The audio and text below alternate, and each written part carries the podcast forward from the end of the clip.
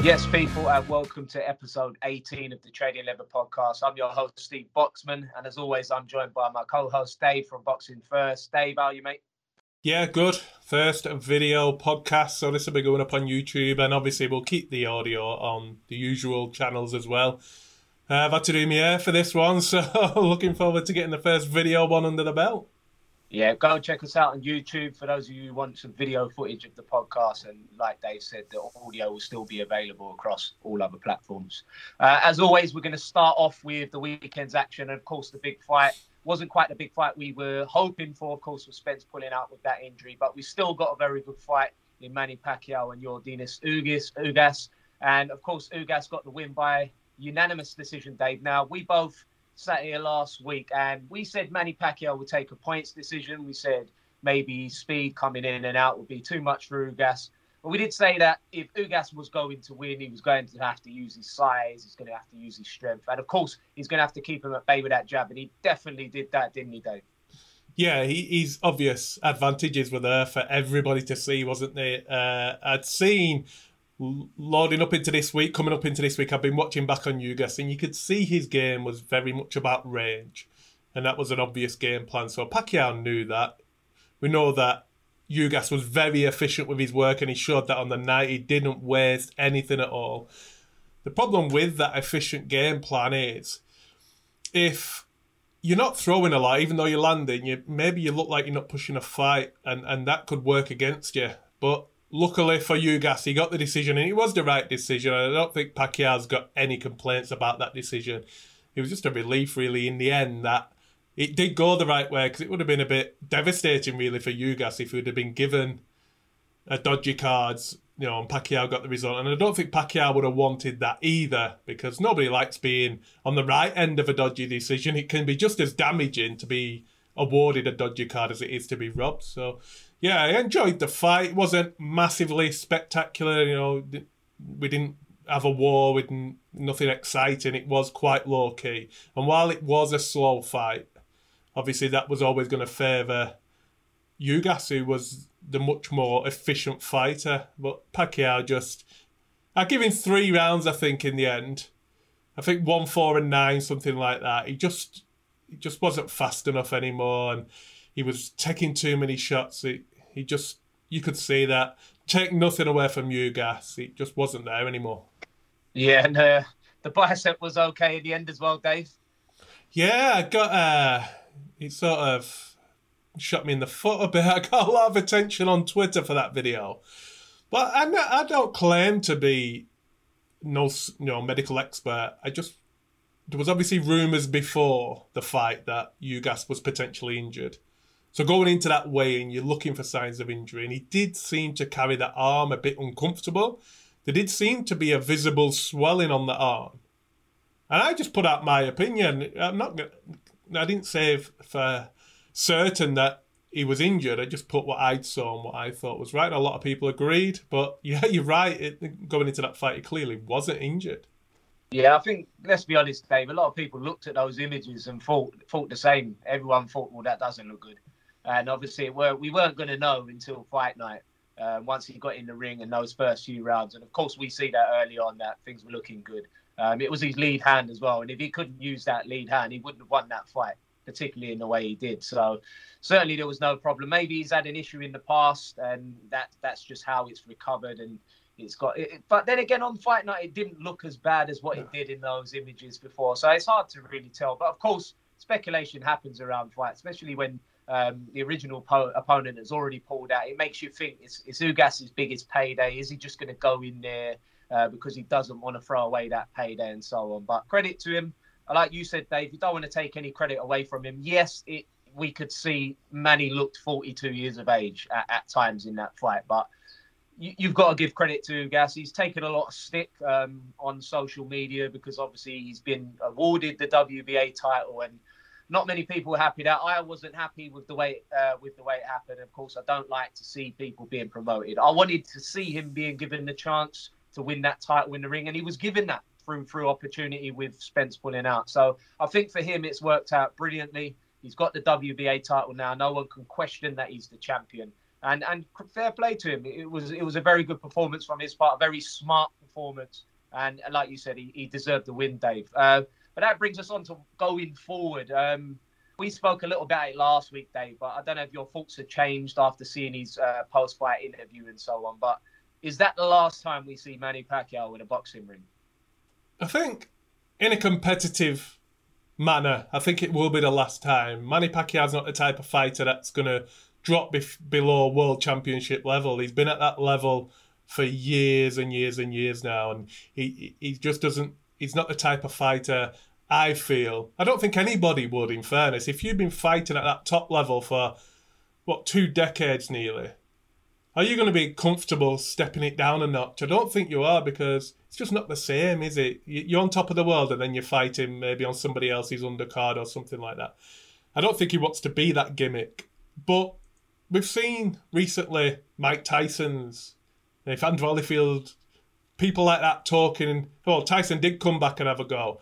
Exhibition fights, and I'm all for these older fighters who maybe are too old to get in the ring and do it anymore, but they, they can still serve a purpose. They can still entertain the crowd. And I'm I'm happy for Pacquiao to go down that route. So I think competitive championship fighting, uh, uh, we we saw it spelt out in front of us on Saturday night. He is not at that level anymore. He'll know that. There'll be no doubt in that because he experienced it and he'll know that his head was telling him one thing but his body was just half a second behind. And you can't fix that. That's not something he can go to the gym and work on. He'll know he's not that at that level anymore. Do we want to see him go out like roy jones getting knocked out off off opponents that wouldn't be fit to lace his boots in fairness in uh, back in his prime? I wouldn't want to see that for anybody. So exhibitions he's definitely going to draw a crowd. He's definitely a ticket seller uh, uh, and I'm happy for him to go uh, and he deserves it if that's what he wants to do. If that's what that feeds his hunger, because he says he's, he's still passionate about the sport, and that's what he needs to feed that hunger, then I'm happy and I'll watch him. I'll, I'll watch his uh, exhibitions definitely.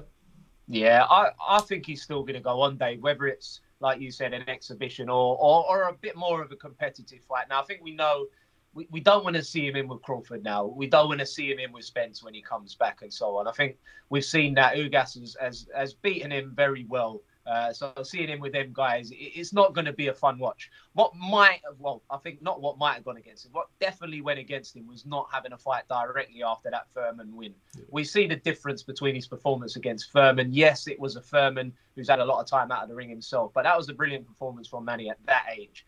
Now, had he fought another six months after that against a Ugas, for example, maybe it would have been a different story. But of course, we had the pandemic, and he's been out of the ring for quite a while now. So those extra two years certainly haven't helped Manny. And you can see all the training videos you want, and you can still see the speed in those training videos. But when you get in that ring, and he spoke about his calves and his legs cramping up, I don't want that to be seen as an excuse. I know he's used excuses before, and but it's just that's his age now. He's 42 years of age. Those things are going to happen. So there's still a market there for him. There's there's fights. He could have a big fight. Well, not a big fight, but he could have a fight in the Philippines. That's still going to be massive out there. A homecoming fight. He hasn't fought out there for a long while. He could get a decent opponent to go out there, and that's gonna that's gonna sell massively. Um, there, there's the UK, of course. Pacquiao would be welcome with open, well, open arms in the UK. We'd love to have him over here um, no matter who he's fighting. Let's be honest, uh, we've not witnessed that on on UK shores. So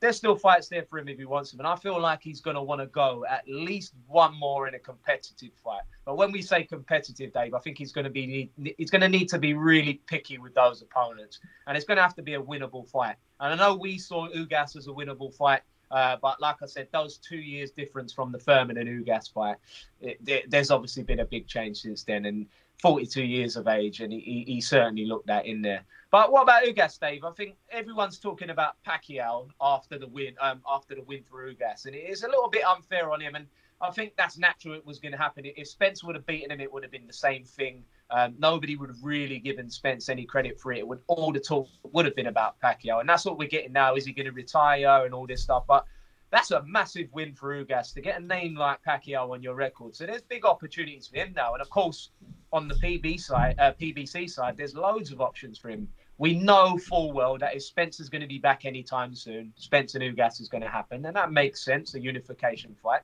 Um, But if Spence is out for a little bit longer than expected, or maybe, hopefully, it doesn't get to this, but maybe he doesn't come back at all, um, then then plans change. And what sort of opponents do you think we're going to look at then? Of course, they've got the likes of Keith Thurman, who could still get in there uh, as a good opponent. Of course, Shawn Porter, and we're going to speak about Shawn Porter's next fight uh, very shortly. But what do you think uh, is next for Ugas? I think that's a level of opponent you've got to be looking at for him. I, think, yeah, he's he's 35 himself. He's he's no spring chicken, and he sees this opportunity with both hands, and he'll want them big fights now. I think he'll have a close eye, as will Al Haymon on the purse bids coming up. That we're going to talk about shortly. I'm sure he'll want revenge over Shawn Porter. He feel he was hard done to on the cards, and it's a definite winnable fight for him. And it, it, obviously, Shawn Porter's a big name. He's he, he comes with a lot of uh, legacy points if you beat Shawn Porter, Thurman's, Garcia's, people like that. I, I can't see him wanting to lower his opposition to, you know, he's, he's at the top now. He's proven that he is the true WBA super champion. That's without doubt now. And he'll want to fight and go out like a champion and he'll want to face the best there is. So, with like you say, PBC, they've, they've got the monopoly of that division. He has got uh, as many options as he wants. He, he's got the WBA super strap now, so everybody within the PBC will obviously be interested in fighting him much more than they was before when he, he just held the regular strap.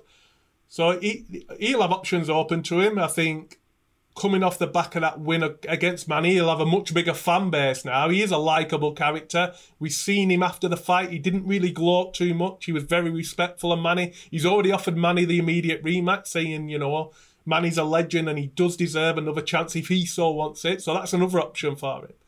But yeah, I, expect a big fight for him and he'll have one eye on them purse bids and he'll have one eye on what Spence is doing because we don't know any, too much about Spence now. How long is his recovery going to be? When can we expect him back in the ring?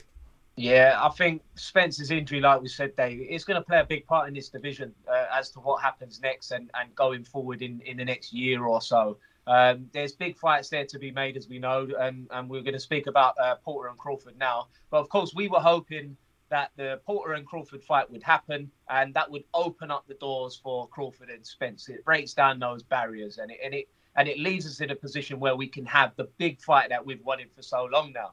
But with the injury, things could change now. We know um, we might not see Porter and Crawford now, um, and and if if Crawford doesn't get to break down those doors, we're not going to see Crawford and Spence. Not anytime soon. We're not going to see it at all because whether Spence comes back or not, if he does come back and he goes in, he fights Ugas, he wins that title, he's not going to be sticking around 147 pounds forever. And he's going to go up to 154 and so on. Uh, we're going to lose that fight. We could very easily lose that fight um, if Spence is out of the ring for, for longer than we hope. Now, again, I, I've got a lot of time for Errol Spence. He, he's a top quality fighter, and I hope he comes back um, and I hope he can be back to his best when he returns as well. Uh, but if, if he doesn't come back, this division's going to be blown all over the place. And that leaves Crawford in an awkward position. We know he's been in an awkward position for a while now. And that, that leaves him on, on a complete opposite side. And he's looking at opponents like Vergil Ortiz, then he's looking at Josh Taylor coming up. And those fights become even more realistic than they already are right now. So it, it's going to play a big part that injury. And again, like you said, PBC, I think they're going to take a bit of a slow roll. Um, we've heard now the purse bids are set for September the second, but that doesn't mean the fight's going to happen. The purse bids, someone could win those purse bids. We've got no guarantees that we're going to see Crawford against uh, Shawn Porter. I really hope it does uh, happen, and I'm sure you do as well, Dave. Um, and it's going to be interesting to see what goes on from here. Uh, but yeah, if that fight doesn't happen, Terence Crawford is in an awful position, and he has been for a while now. We know, but it will get even worse for him. So hopefully for him, he does get that Porter fight. That's a great opportunity, like I said, to break down those barriers. And who knows? Um, we, we we expect that he's only got that last fight on on his deal with Top Rank. I don't know. We we haven't heard much since it was expected that that would run out in October. I don't know what's going on with that now. Uh, but yeah, he needs that fight, as we know, Dave. And we've spoken about it a lot on here. And you've you've you've gone from thinking maybe the fight might happen, then to thinking it might not, and so on. What are your thoughts on it now with the Spence injury and obviously Ugas winning the WBA title? it's going to be more tempting for PBC to keep that in house, I think, especially with the potential of them belts coming up in the air, Al will want them belts to remain within the PBC. He'll want to freeze Crawford out more and more. Now, what I heard earlier this week, obviously, they said their purse bids are going to be live on Facebook, which is a first from what I know. I think I'll have a watch of that to see how that process actually works. But if Top Rank don't win that purse bid, then Crawford's still in contract with Top Rank because he's still got one fight under them. He hasn't fought under them if they don't win that purse bid. Now I don't know how true that is. That's just something I've read on on social media. But this could drag out for a long time, and it's it's only Crawford suffering. Crawford and the fight fans that are suffering. So I, don't know how it ends for him. What what does he do to try and get out of this mess? He, he, is in a really tricky position. So I hope for him that this fight does materialise. But like you've just said there, Steve, that Errol Spence injury has changed a hell of a lot uh, in that division. Yeah, and it's going to be interesting if we do get to those purse bids. Of course, things can happen from now until uh, the 2nd of September when it's due. Um, someone could pull out the fight. We don't expect it to be Crawford with his WBO uh, t- title on the line. He's not going to give that belt up. But something could happen on the other side. Porter could get a really good offer. And yes, if Porter pulls out that fight, he's going to be called a duck and whatever. But we know Porter's not a duck. But at the end of the day, when it comes to in-house fights, he, he, he could get offered a better deal over there to go and fight a Keith Thurman again in a rematch, to go and fight Ugas again in a rematch. So we we just we just don't know what's going to happen. And like I said, it will be tough to have a real dig at Shawn Porter if that did happen. Although I would hope, seeing as he's been calling it out for quite some time now, that he will go through with that Crawford fight. But like we said, Dave, we are none the wiser. Uh, let's see what happens. But it, it, funny enough, I've never really been into that side of boxing, worrying about negotiations and all that. But I would actually be very excited for this purse bid. Seeing it live after the the Teofimo Lopez one, which yeah. we're going to talk about in a moment as well. It's just sort of made purse bids that little bit more exciting now because we just don't know who's going to jump in with a bid. So we could have Eddie jumping in with a bid for DAZN for Crawford and Porter. We could have Triller jumping in. I don't know. They might be a little bit more um, careful after the bid with the Teofimo, where they've probably, um, well, not probably, they have paid too much money for that one, but it'll be interesting. And let's see if Top Rank or, or PBC really want that fight. Are they going to put a big bid in? It doesn't look like it with the negotiations not really happening. So that that's going to be exciting to see. But hopefully it does happen and the fight gets made. That's the most important thing, Dave, because it's a big fight for the division, and we know that. We, we, we're sick of these politics, let's be honest. I'm not having a dig at either side. Top rank can be we can have a go at top rank, we can have a go at PBC and so on. It is what it is, but you've said it already, Dave. PBC are in control with the fighters they have. So you can't really blame them with the fights they've been making. They've still been making good welterweight fights. Uh, but obviously, the one we want to see hasn't happened. But let's see. The most important thing is get Errol Spence back in that ring, fit and healthy. And of course, get that Porter and Crawford fight made. And then big times for the welterweight division. And we've been waiting for it to explode. And, and that's a big possibility for it to happen.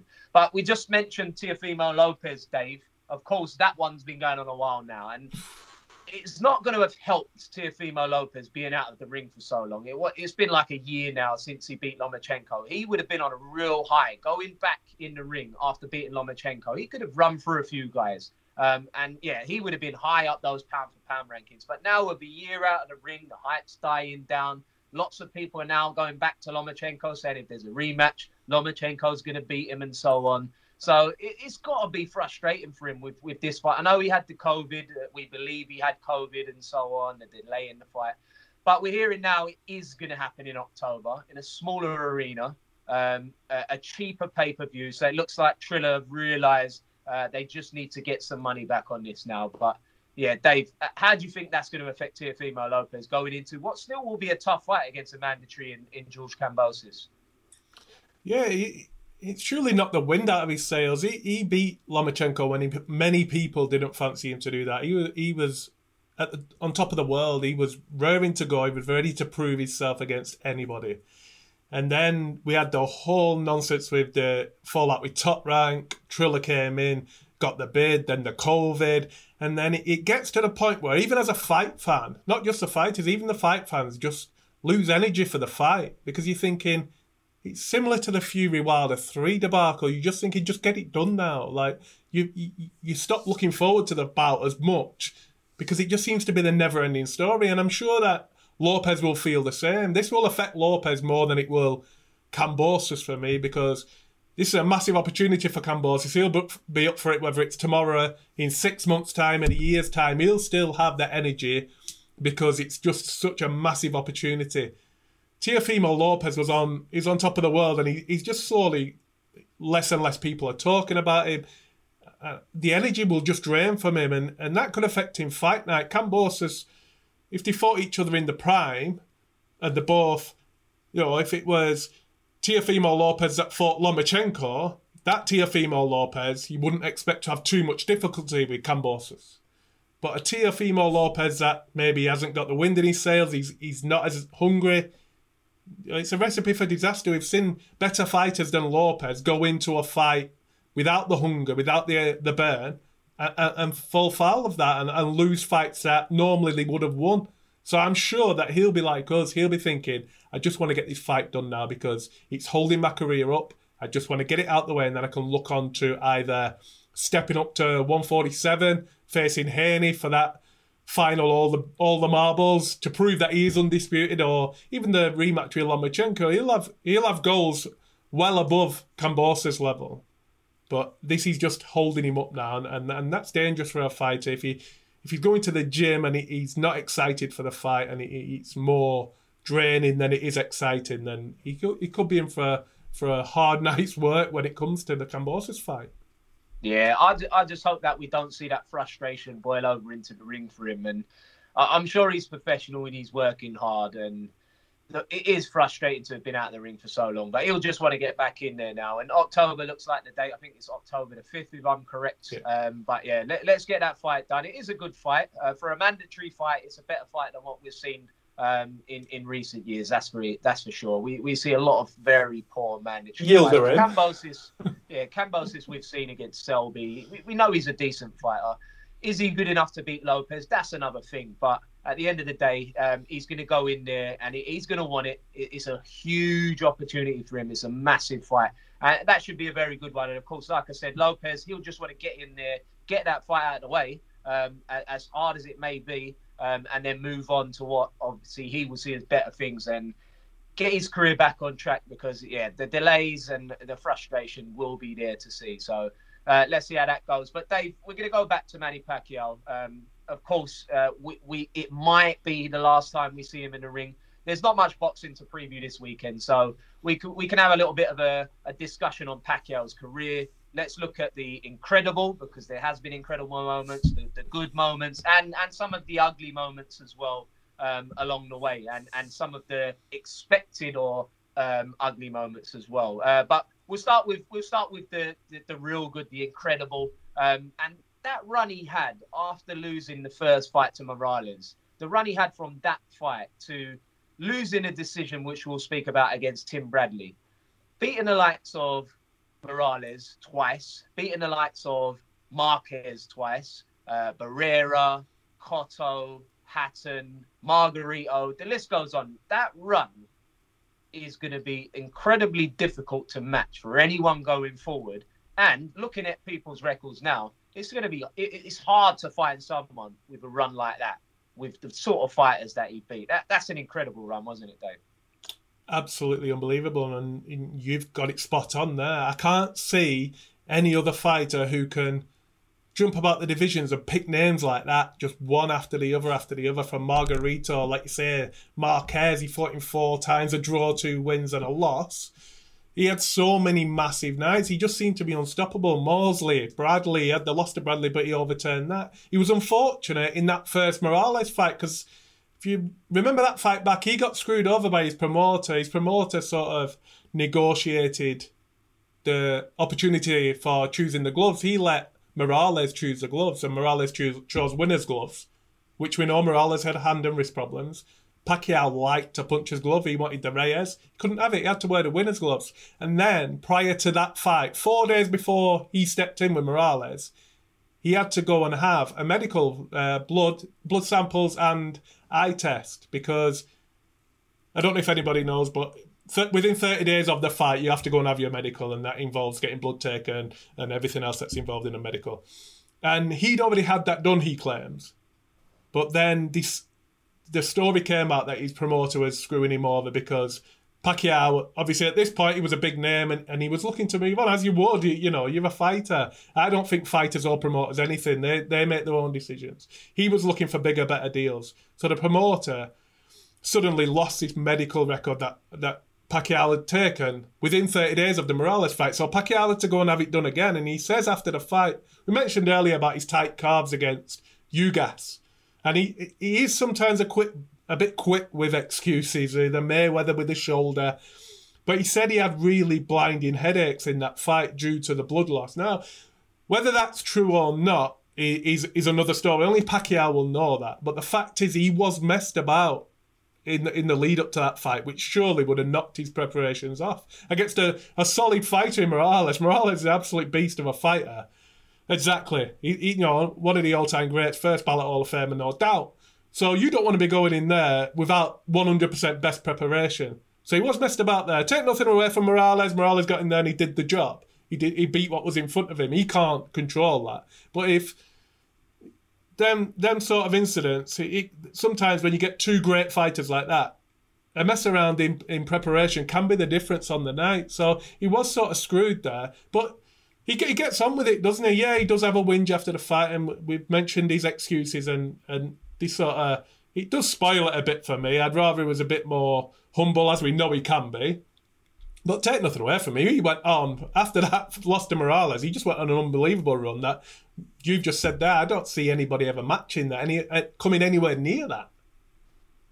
Yeah, it was an incredible run, and the names have just gone through ridiculous names on that resume. And um, if you had to pick out one Dave, and you would say, what is his best win? Now, it's a very hard question because he's got so many good wins, as we've mentioned there, and there's wins uh, before and after that run as well. Um, that that could well be in the discussion. But what would you say is his best win?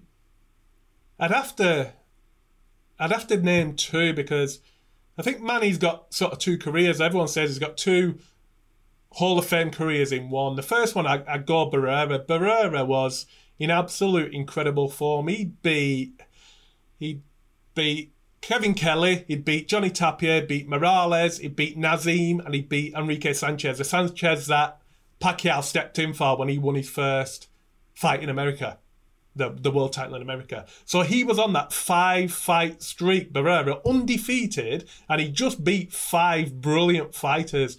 This wasn't the Barrera that got in with Amir Khan in, in England, where you knew Barrera was well past it at that point. This was as devastating a Barrera as you're going to find. And he, he got off to a hellish start in that fight, Pacquiao, because if you remember, he got dropped in that first round and it should never have been a knockdown. And that could have thrown him. That could have put him off. He, he was obviously disgusted with the referee, and he, he, he looks around and he's thinking, "Am I am I am I getting stiffed here?" Because I slipped. I, I landed my own left shot. Barrera hasn't landed on me. And, and, and I fell but off balance. And, you know, that wasn't a knockdown. But he brushed himself off, he carried on, and he turned that fight round. And like I say, Barrera, I love Barrera. I, I fancied him to beat Naseem because Barrera was the humble, I like the humble fighter. And, and Naseem was seen as a loudmouth, egotistical, show off. And I, I just wanted Barrera to, to silence him. And he did, and that was my first real experience of Barrera. And I thought, what a fighter! He, he's incredible. So for Pacquiao to, to beat Barrera, that version of Barrera was one of his best wins for me. And the second one, I mentioned this. You put the, put this exact post out on Twitter, didn't you, asking for Pacquiao's best victory? And it, it, the Margarito one still blows me away today. Margarito is so much bigger than Pacquiao, and he he was relentless. We knew he could take a shot. We knew he had hard, hard hands.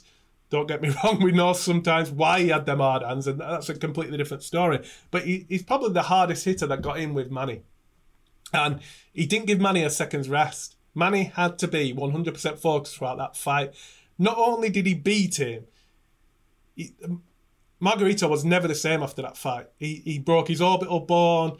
Manny said his hands were sore after the fight, his body was sore. He, he definitely took something out of Manny as well. But I just never thought in a million years that I'd see this fighter that won his first world title at Superfly step up and beat a big, big middleweight in Margarito was just unbelievable for me. So for me, I can't separate them two wins. Barrera and Margarito, just two incredible performances. Yeah, they surely was, Dave. I've got Barrera as his best win. Um, I've, I've, made this clear on social media quite a few times uh, over the last few years or so.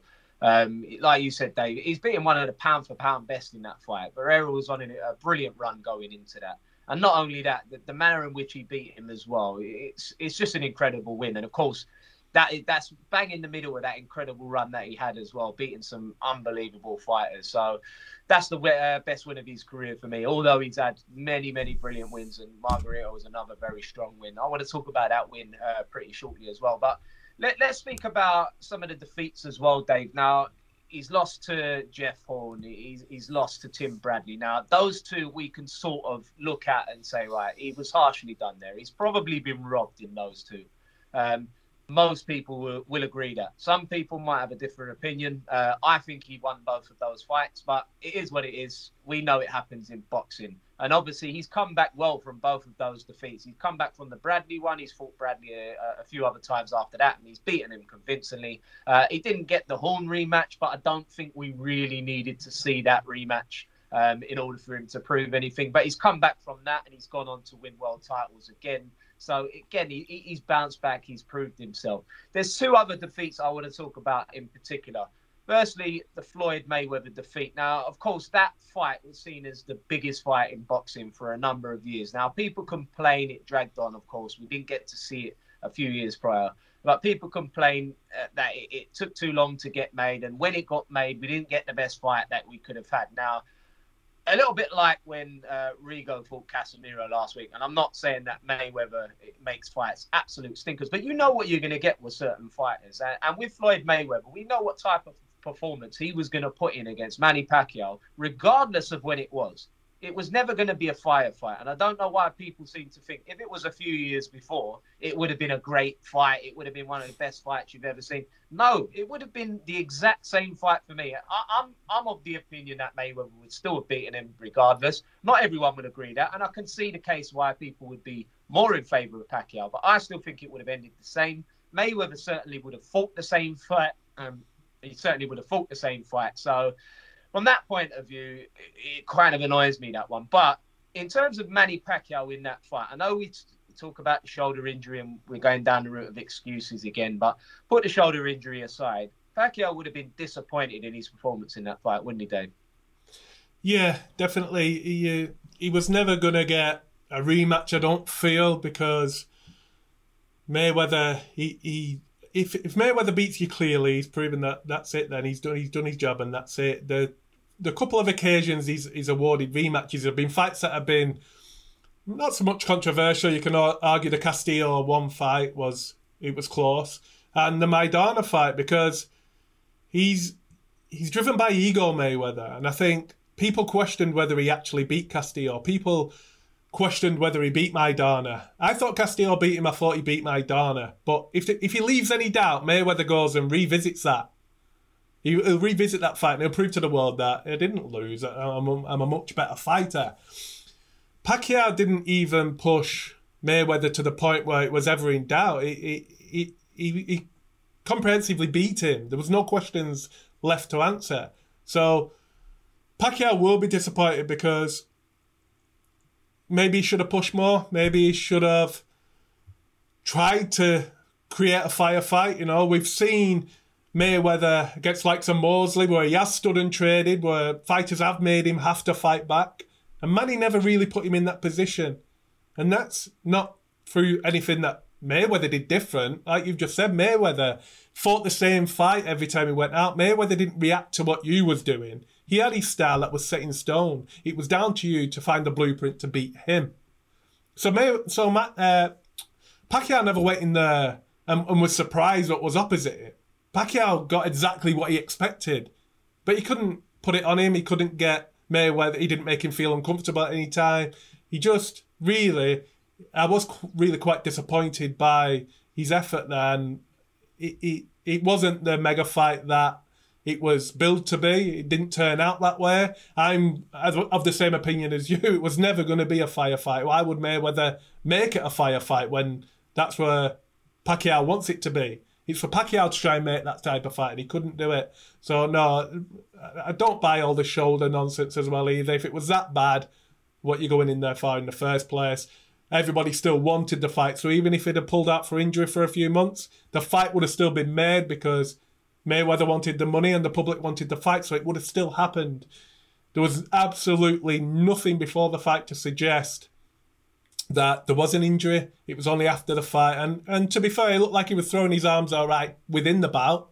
So I don't fully buy. You know, maybe he got injured within the fight, but again, I don't think it was an injury enough to warrant the fact that he would have won had he not had the injury. I don't believe that for one second. So I think he will be disappointed. He, he, he he was capable of better than that, and he just didn't turn up on the night for whatever reason. He just could not force Mayweather out of his comfort zone. Yeah, and we've got to give credit to Mayweather for his performance yeah. and, and being able to keep the fight how he wanted it, which he's so good at doing. He's so good at controlling and dictating a fight, uh, which we've seen on many occasions over the years. So credit to him for that as well. But yeah, like I said, I think Pacquiao would have certainly been disappointed with his performance in that one. Um, but another loss, Dave, uh, the incredible KO loss against uh, Marquez. Now, the, the fourth and final fight of that excellent rivalry, one of the best rivalries, uh, boxing rivalries in the ring that we've seen uh, down the years. And, and, what a fight it was. It, it wasn't just a KO, it was an incredible fight. But he was 33 years of age then when he got that KO. That that could have been it there and then. He's been knocked out, and not just knocked out. He was brutally knocked out. It, it, listen, it was it was.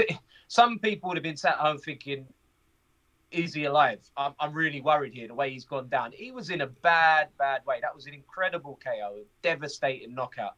And again, like I said before about coming back from losses, to come back from that level of defeat and still be mentally right and still come back and win some very big fights. That was incredible, wasn't it, Dave?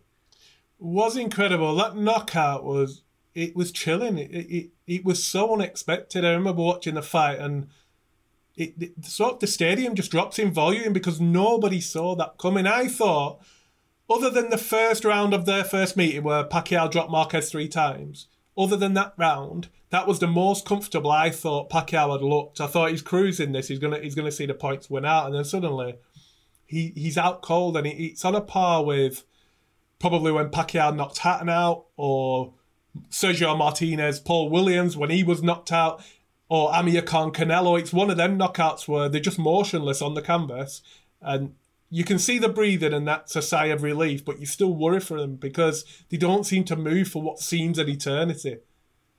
And I don't believe that Williams was ever the same after that fight. Hatton was ever the same after that fight. Khan suffered a few sort of bad knockouts. He always knocked out Bad Khan when he did. But he he sort of he carried on. He, there's not many can do it. Khan, I think, did. He went back down in weight, and he could always convince himself that it's because he went up to face Canelo in a weight division that he didn't belong at. So he could sort of convinced himself that's why he got knocked out. Manny, he was more of an aggressive fighter. So if he's got any doubts in his mind that that could happen again, that's going to seriously affect his game plan. He can't be the same type of fighter. And it takes a special kind of fighter to put that to the back of your mind and get on with the job in hand. I don't think I could do it. If you've suffered a knockout like that, every time you go in to fight on the inside again, where his where his strengths lie, where Pacquiao needs to be to be at his best, I think you'd be second questioning yourself every time you go in. What happens if I get caught with that right hand cross again? I don't want to be in that position again because it's not a nice feeling being knocked out. Waking up and you confuse your days. Obviously, he's got family, he's got children. They'd have been concerned about him. So he he did very well to mentally get past that because that was a devastating, not just physically, it was mentally a devastating knockout. It was unbelievable. Yeah, and two last things on on Pacquiao. Um, of course, he's seen as an eight-weight world champion. Incredible achievement. Uh, obviously, he's gone up from flyweight, and it is remarkable how he's managed to do that. And of course, uh, beating great fighters along the way. But eight-weight world champion. Uh, Three of those are questionable. Um, how do you see it, Dave? Do you see him as an eight as as an eight weight world champion? It's a difficult one because it, it sort of does a disservice to people not of the four belt and the and the ring magazine belt era, doesn't it? He sort of disservices them people because they you struggle now to pick a number one in every division. So I don't believe you're a true champion of a division unless you are, without doubt, the number one in that division. So he might have held titles, whether it be a Ring Magazine title or Lineal Championship or an ABC title in eight divisions. He did. But did he did he boss eight divisions? Was he the man at middleweight after beat Margarito? I don't believe he was. I think he was quite possibly the welterweight, but you have Floyd Mayweather who beat him there. He was a brilliant super featherweight, but I don't think he he, he well. Uh, it's not that I don't think he definitely wasn't the man of eight divisions, was he? He picked up straight in straps in eight divisions, and I think in the future, if the way the sport's going, and we seem to be getting more and more daft champions and We've got Jojo Diaz on the Golden Boy website now as a world champion, and he's he's not. He's an interim champion. So people are classing more and more different belts and straps as world championships. What Diaz for the the lightweight? You mean they're calling him a world champion? Yeah, he's as the oh, interim. Ridiculous. Yeah, oh, of course. Yeah, yeah he's not yeah, a lightweight champion. No way. No, it's scandalous. He, was a definitely not super featherweight. Yeah. So are we going to get more and more of this nonsense where people have held a belt of some description at a weight when do we start classing the IBO? The IB, you know, these belts that we know aren't world championships. But if you really wanted to make a case, and people are going to buy that who aren't fight fans, they see a belt around a fighter's waist, they think he's a world champion. So you could get another fighter who could go through eight divisions, win eight makeshift world championships, and claim to be an eight weight world champion. But well, was he ever a champion in one weight division? No, I don't. I appreciate what Pacquiao's done, and, and you'd be a liar or a hater to not be able to appreciate what he's done. But he's not an eight weight world champion, is he? He's not. Yeah, I, listen, like I said, Dave, it's an incredible achievement what he's done, regardless of how you look at it. Some people will, will call him an eight weight world champion. I'm good with that. I've got no complaints of it. Um, of of the three in question, uh, two of them I'm I'm good with. Um, he beat the lineal champion in um, Ricky Hatton and, and Barrera. So he's beaten the best in the division. I don't think he needs to prove anything else in that division by beating those two. So I'm good with calling him um, a world champion in those. He's the lineal champ. He's the man of the division. Um, and we've seen what sort of run that Barrera was on before he beat him. So I'm, I'm good with those. The one that gets me is the Margarito one. And yes, it, you've you've spoken about it. It's a brilliant win and performance. Uh, but you know you know my thoughts on it. Catch weights. Titles should not be on the line for catch weights. It's a vacant belt at that. So there's a vacant WBO title gone on the line um, for 154 pounds. It of course wasn't fought at 154 pounds, and yeah, I, I, that don't sit well with me. Catch weight fights having belts on the line. Uh, we've spoken about it on here, and you know my thoughts on it. And of course, it goes back to to when Sugar Ray Leonard beat uh, Lalonde, yeah. um, and and the light heavyweight title was on the line as well as the super middleweight one, whereas it wasn't fought at 175 pounds. So Leonard won 175 pound titles without ever fighting at the division. I don't think he ever weighed more than 160 odd. So it's ridiculous, isn't it? So that one doesn't sit quite as well with me, but it was a brilliant win and performance. But yeah, however you see it, he's had an amazing career, yeah. and those achievements are not to be scoffed at. Uh, but one last thing, and it's mainly based on the fact that every single time I do a post on Manny Pacquiao on Twitter, I'll put up a post, whatever it is. There's at least five, six, seven, maybe um, people who come on. They might quote tweet, they might um, might reply to it, and they, they will talk about him being on PEDs, and they might even just put the free uh, emojis of like free needles and whatever. Yeah. It's just it's going to happen, isn't it? And of course, when a man goes from flyweight all the way up to well, not 154 as we know, but winning titles all the way through those divisions, people are going to question it, particularly as uh, he's been knocked out at lower weights and so on. But what are your opinions on on on those rumors that Manny Pacquiao has at some point, okay, uh, been taking performance enhancing drugs? I'd like to think I'd like to think he hasn't he he is the ultimate in the boxer's dream, isn't he? He's came from a poor country in the Philippines. He left home he, he, to provide for his family. And he's gone from that 14, 13 year old boy fighting on the streets of Manila to the the top of the world, the, the pound for pound number one fighter in the world. And and that's the sort of the dreams that you see week in, week out when you see fighters who are on American television or British television, they'll tell you that they're maybe not to the levels of Pacquiao's, you know, starving and his hungry family. I hope to think that that isn't happening today in Britain and the US, but there's certainly poor families out there, and it, it's a way for these poor families and these poor individuals to make a better life for themselves. And, and that dream's always been part and parcel of boxing. You see 99% of fighters have come from deprivation, they've come from difficult upbringings, whether it's financial difficulty or maybe breakdown in family when they was younger. There's all there's always a backstory, or 99% of the time there's a backstory. And and Pacquiao sort of exemplifies that. He's sort of the, the beacon that everybody holds to think, I can make it work. Pacquiao made it work, and he came from a country that you don't really associate with with the fight game. He came from absolute nothing, just rags on the street, to the man in the boxing world. And, and, and everyone is chasing that dream. So if it turns out that he was on performing and enhancing drugs, that sort of takes that shine off that, and people start questioning how fair is this game.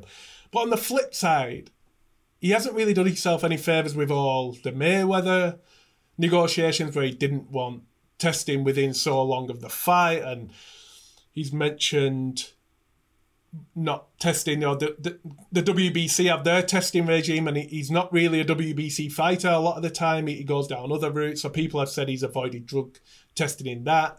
I don't like the whole Alex Ariza with his with his magic milkshakes. That seemed a bit off, and he, he, he wasn't willing to say what was in the milkshakes. But then again, on the other side, he had a massive public fallout with Alex Ariza, who could have at that point exposed him if there was anything to expose. So I'd like to think he wasn't, but then you look at the superhuman achievements that he's done. From 106 pounds on his debut to 150 pound fighting a monster in Margarito, and it, it it sort of it goes against logic, it goes against belief. It, it, it's unbelievable, and to do it over the amount of time that he's done it for, he's been a professional fighter 26 years. But let's face it, he's been fighting for 30 something years. It, it's hard to believe, it's hard to accept that, that he's he's able to do that. And even at 42 against Ugas the other night, his hand speed was still blurring. He, he you know, he, he, he was in such incredible shape at 42 years old. There's not many people who are getting in that condition at 42. So I'll never say he was unless it's proven it was. I'll just say what he achieved was superhuman. But I, I like to think maybe the fairy tale side of me likes to think that he wasn't, and and it was through hard work, dedication to the sport, and and just a, an unbelievable work ethic. Yeah, you've just said it, Dave. It's hard. It's hard to believe because of what he's done. Like you said, it is a super superhuman run that he's been on. It's hard to believe that he has done that clean, but we've got to go with the facts that we've seen. He's not a known drug cheat. He hasn't failed a drugs test, and we know there's ways around it. We're not stupid, Dave. We, we, we know that this is more involved in boxing than, than we even like to believe. Um, performance enhancing drugs, it's not a new thing. It's been going on for years, and more and more fighters are taking them and getting away with it. Some are just unlucky to be caught, and he might well just be that one who was extremely lucky never to have been caught. He might have been extremely smart about it. We don't know. And and like I said, I would love to believe he's done it clean because it is incredible what he's done. But we can't take him anything away from him based on rumours. Um, so we can't label him drug cheat a drug cheat, and we can't think uh, put it on his legacy and and for him to just to be known as a drug cheat. We can't do that. We've got to go with the facts. So hopefully he's done it as a clean athlete. But yeah, we, we've just got to go with what's in front of us. But yeah, incredible career, incredible achievements, amazing resume. If that's the last we see of him, Dave, listen, he, he's give us he's give us more than what we could have asked for. So good luck to him. If he does get back in the ring, fair play to him um, I'm still going to watch his fight if he does. If he goes down the exhibition route, fair play to him. I don't knock Mayweather for taking those fights. It's money at the end of the day, and every single one of us, Dave, was we, we was put in that position of being offered the level of money these guys are, are getting offered to go in and fight someone who they know they know have absolutely no chance of beating them. We're going to do the same thing. So let's stop having a go at these guys doing exhibitions. Um, boxing is is not worse off for it, and I know people like to make a big thing about the likes of Jake Paul and Logan Paul and so on. Let them do what they do. At the end of the day, hopefully uh, they're bringing more eyes to boxing. They're not just bringing eyes to their events. And I'm sure you will get a few people that will stay along the ride and become boxing fans. But look, I'm not going to watch it. I don't watch Logan Paul fights. I don't watch um, Jake Paul fights. But I'm not going to knock him for it. If you gave me the money Jake Paul's getting to get in a boxing ring with, with these fighters that he's fighting, I'm going to do the same thing as well, Dave. So listen, give credit where it's due. Um, that's it at the end of the day. So I'm not against these exhibitions. I'm not the one to watch them, but I'm not going to say they're ruining boxing. There's many other things boxing has to worry about other than Jake Paul, Logan Paul, or Manny Pacquiao fighting against Conor McGregor, whatever it is. I did have a problem with uh, Mayweather McGregor being an actual professional yeah. fight. That one I did have a problem. The 50 and 0 shouldn't be 50 and 0. That's ridiculous. Uh, but other than that, listen, I'm not against it. It is what it is. They're not my cup of tea, but they're not going to kill boxing at the end of the day. But yeah, let's see on Pacquiao. If we see him again, who knows? Uh, but good luck to him, like I said. But Dave, not much boxing to preview this weekend, as I mentioned. Um, but we do have a BT Sport card. Um, we do have a BT Sport card this weekend um, headlined by Akeem Ennis Brown uh, against Sam Maxwell for the British and Commonwealth titles. What's your thoughts on this card, Dave? It's it's a decent little card. It's got a couple of British title fights, hasn't on it? Hasn't it? Yeah, there's nothing else on, is there? There's literally nothing else you can watch this weekend, so I'll definitely watch it. But uh, Ennis Brown fans fights aren't one to excite you really. He's so messy with his work and I think the only thing that makes this fight half intriguing at the top of the bill is is the needle between them. There's a genuine. You can usually tell at a press conference when two fighters are putting it on each other whether it's scripted to build the fight or if there's genuine malice there. These two people don't like each other. They do not like each other. So just for intrigue and to see who is going to get this win and, and shut the other one down, I'll, I'll watch the card. But it, it's it's not an debate. More people will be talking about, I think, still talking about Pacquiao on Sunday morning than they will about the BT card because it's just not it's not a massive card. It's it's decent card for British fight fans, I suppose, but it's it, there's nothing on there that that's going to sort of entertain to the level of what we had last weekend. Yeah, and I think uh, the, the couple of British title fights, like you said, they'll be good fights. Um, of course, we've got the other one, um, Anthony Cacace against uh, Woodstock.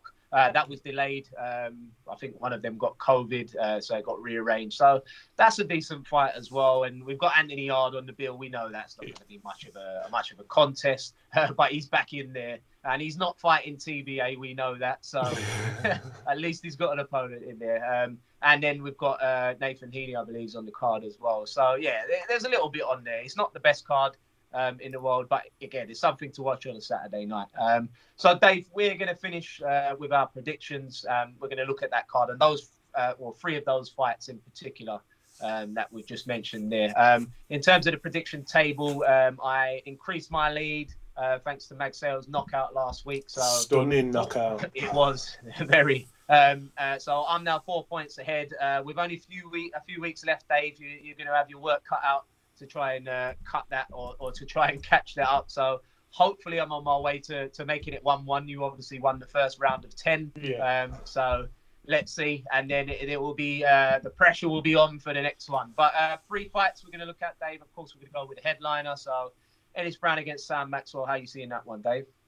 I think it's going to be a horrible fight, full of clinching, head clashes dirtiness on the inside. And I think Ennis Brown comes away with a points win. He's just he's horrible to watch. I don't know how anybody can prepare to fight him because he's just so unorthodox. He doesn't sit still. He doesn't come in at, at conventional angles. He's just all over the place. He's he's an absolute nightmare to fight. So I can't see. I like Sam Maxwell, glorious amateur careers, good, strong, solid puncher, but just Ennis Brown's got a good chin. He's got a good engine. I just think it's going to be a horrible 12 rounds that Ennis Brown's going to come out on top. Yeah, listen, Dave, I'm in agreement. I'm going with the same result here. Um, I think if we if we're looking at a KO, there was going to be a KO. We're looking at Maxwell to get it. Uh, with yeah. Ennis Brown's KO record of I think one knockout in one. Yeah. so um, if there is a KO, it's going to be Maxwell to get it. But yeah, I think he's going the distance. And like you said, I think it could be a bit of a messy one. Uh, but I think Ennis Brown's going to do enough uh, to get that decision. It might be close on the scorecards, but I think he's going to do enough uh, to get that decision. Uh, and on to the other British title fight, Dave. Um, Anthony Cacace against Leon Woodstock. Um, rearrange fight. How do you see that one going? Uh, Cacace points again. He's not a harder puncher, but I just think he's the better fighter. I like Woodstock, but I, I just think he, he's going to get the win on, on points. Yeah, Dave, we're evening it out here, so you're gonna you're gonna find it very difficult to catch me. On to catch I'm, I'm, I'm, going with the same as well. I just think um, it, it's it's an interesting one though because Woodstock trouble. Uh, he struggles against boxers. He struggles against guys that move. We've seen that in the two defeats that he's had. But it'll be interesting to see what sort of fight Cacace is going to want to make it as well, because we've seen him in in in some some good good fights against the likes of Bowen and so on. So. Woodstock's going to want it to be a war. He, he's going to want to take it into that. But Cacace can be, as we've said, because he, he can get involved in those type of fights as well. And he's good enough to win that type of fight against Woodstock as well. But yeah, if you outbox Woodstock, you're going to beat him at the end of the day. Um, but in a firefight, listen, it might be closer than what it looks uh, for the bookies. Woodstock's got a better chance, and I think the bookies are, are giving him credit for. But again, I, I can't see past Cash, uh, nicking a points it, Dave.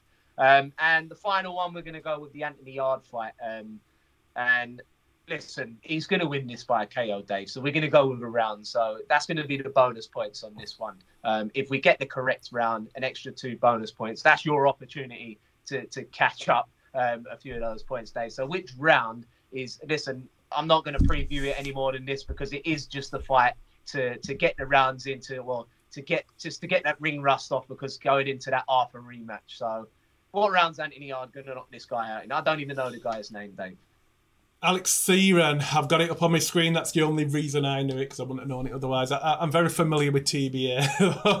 uh, I think he's going to be looking to make uh, a statement here. We've seen he, he's come on leaps and bounds now, and the Yarde's fast becoming in danger, of becoming the forgotten man. So he'll want to get his name back on social media and within the boxing fan circles. He's going to go out there Ooh, third round. I'm going to go third. It might even be less than that. This guy, I'm looking at his record now. He has been beat five times. He has been stopped five times. He is a southpaw, but every every defeat he has he's, he's lost by stoppage, uh, and we know that he's not on the level of what Anthony Yarde. I believe Anthony Yarde's that. So yeah, Anthony Yarde's going to go in, blow him out of there, and and start mentioning Lyndon Arthur's name.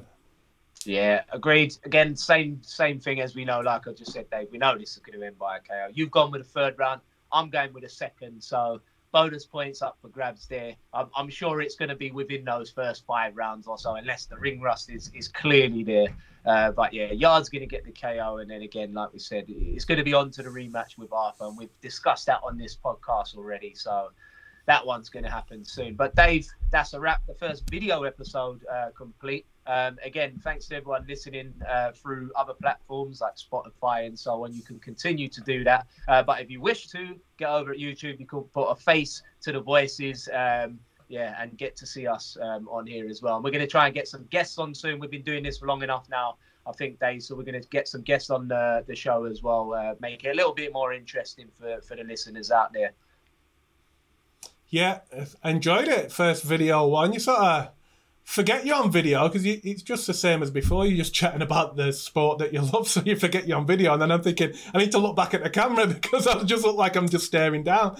But yeah, I've enjoyed that one. Really good. Uh, if you can share the YouTube channel as well and get some subscribers coming in and we can have the conversations on the comment sections of YouTube. They're always fun to read because you get an absolute mismatch of fight fans from your hardcores to people who have just come across the video and they, they look like they, they just want to cause trouble at times. So I always enjoy reading the comments under the YouTube videos. You're always crazy. But yeah, thanks a lot for listening, watching, however you, you consume this podcast. And we'll see you next time.